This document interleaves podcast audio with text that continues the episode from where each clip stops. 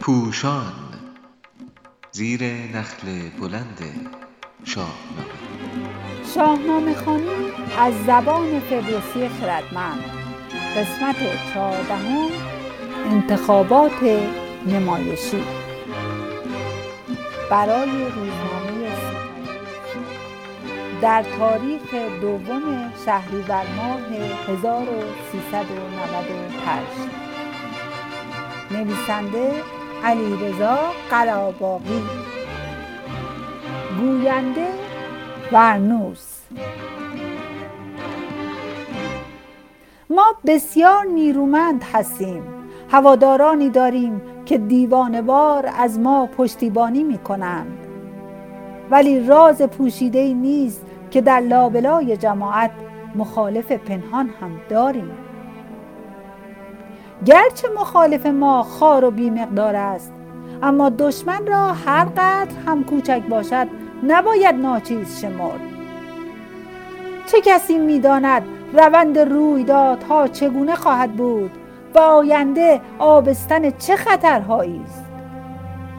پس بیایید با کنار گذاشتن اختلافهای جزئی خود و با حفظ وحدت در بالا. از خطری که در پایین وجود دارد پیشگیری کنیم. منظور آن نیست که شیوه حکومت خود را تغییر دهیم. همین قدر که مردم در یک نظرخواهی نمایشی ما را تایید کنند بس است. باید آنها در نگرانی از اینکه رأی ندادن به درست کرداری ما چه عواقبی دارد به صورت همگانی مهر تایید بر رفتار ما بگذارند. و البته این مشارکت باید داوطلبانه باشد تا بتوانیم در صفوف مردم نفوذ کنیم. آنها را با هواداران پروپا قرص خود همراه کنیم.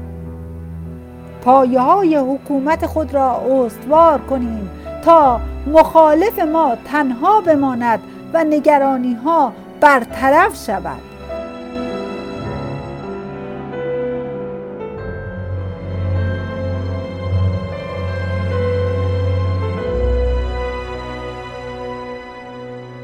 فردوسی خردمند این همه را چه دقیق و هنرمندانه در شش بیت از زبان زحاک می‌گوید.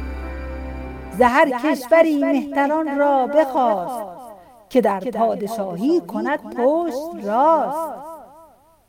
مرا در نهانی یکی دشمن است که بر بخردان این سخن روشن است.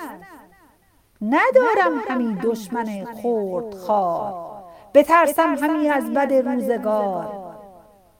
یکی لشکری خواهم انگیختن.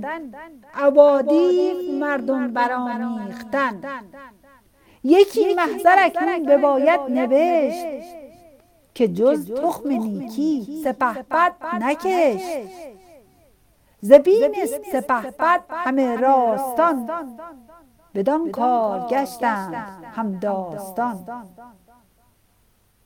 دانای توس همچون یک جامعه شناس زبردست نشان می‌دهد که چگونه دیکتاتوری ها با اوجگیری بحران درونی خود به جای دیدن واقعیت و تغییر رفتار میکوشند با پرپا کردن یک نمایش مانند ایجاد حزب رستاخیز یا برگزاری یک انتخابات نمایشی خود را فریب دهند. از آن بالاتر فردوسی بزرگ این را نشان می‌دهد که حتی در چنین مانوری ممکن است روند رویدادها برخلاف خواست و انتظار حاکمان پیش برود و شرایط برای آنان وخیمتر شود درست همان گونه که در سرپیچی کاوه آهنگر از امضای محضر و استشهاد زحاک روی می‌دهد و به قیام مردمی می انجامد.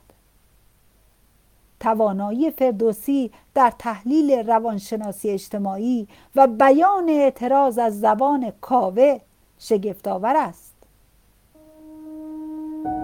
ما انسانهای زحمتکشی هستیم که سر به کار خود داریم و گزندمان به هیچ کس نمی رسد ولی همواره بر ما ستم می رود این ستم از رأس حرم قدرت برمیخیزد.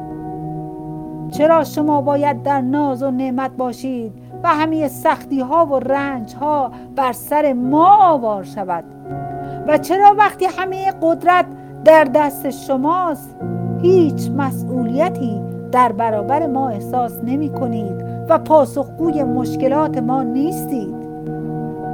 ما هیچ بودگانی هستیم که برای شما تنها در روز رأی گیری به شمار می آییم با آمار ما در جهان فخر بفروشید تنها در آن زمان است که ما هم آدم حساب می شویم و آشکار می گردد چه سهم ناچیزی در جهان داریم. نه تنها نابودمان کرده اید بلکه امکان اندیشیدن و چشمانداز آینده را هم از ما گرفته اید.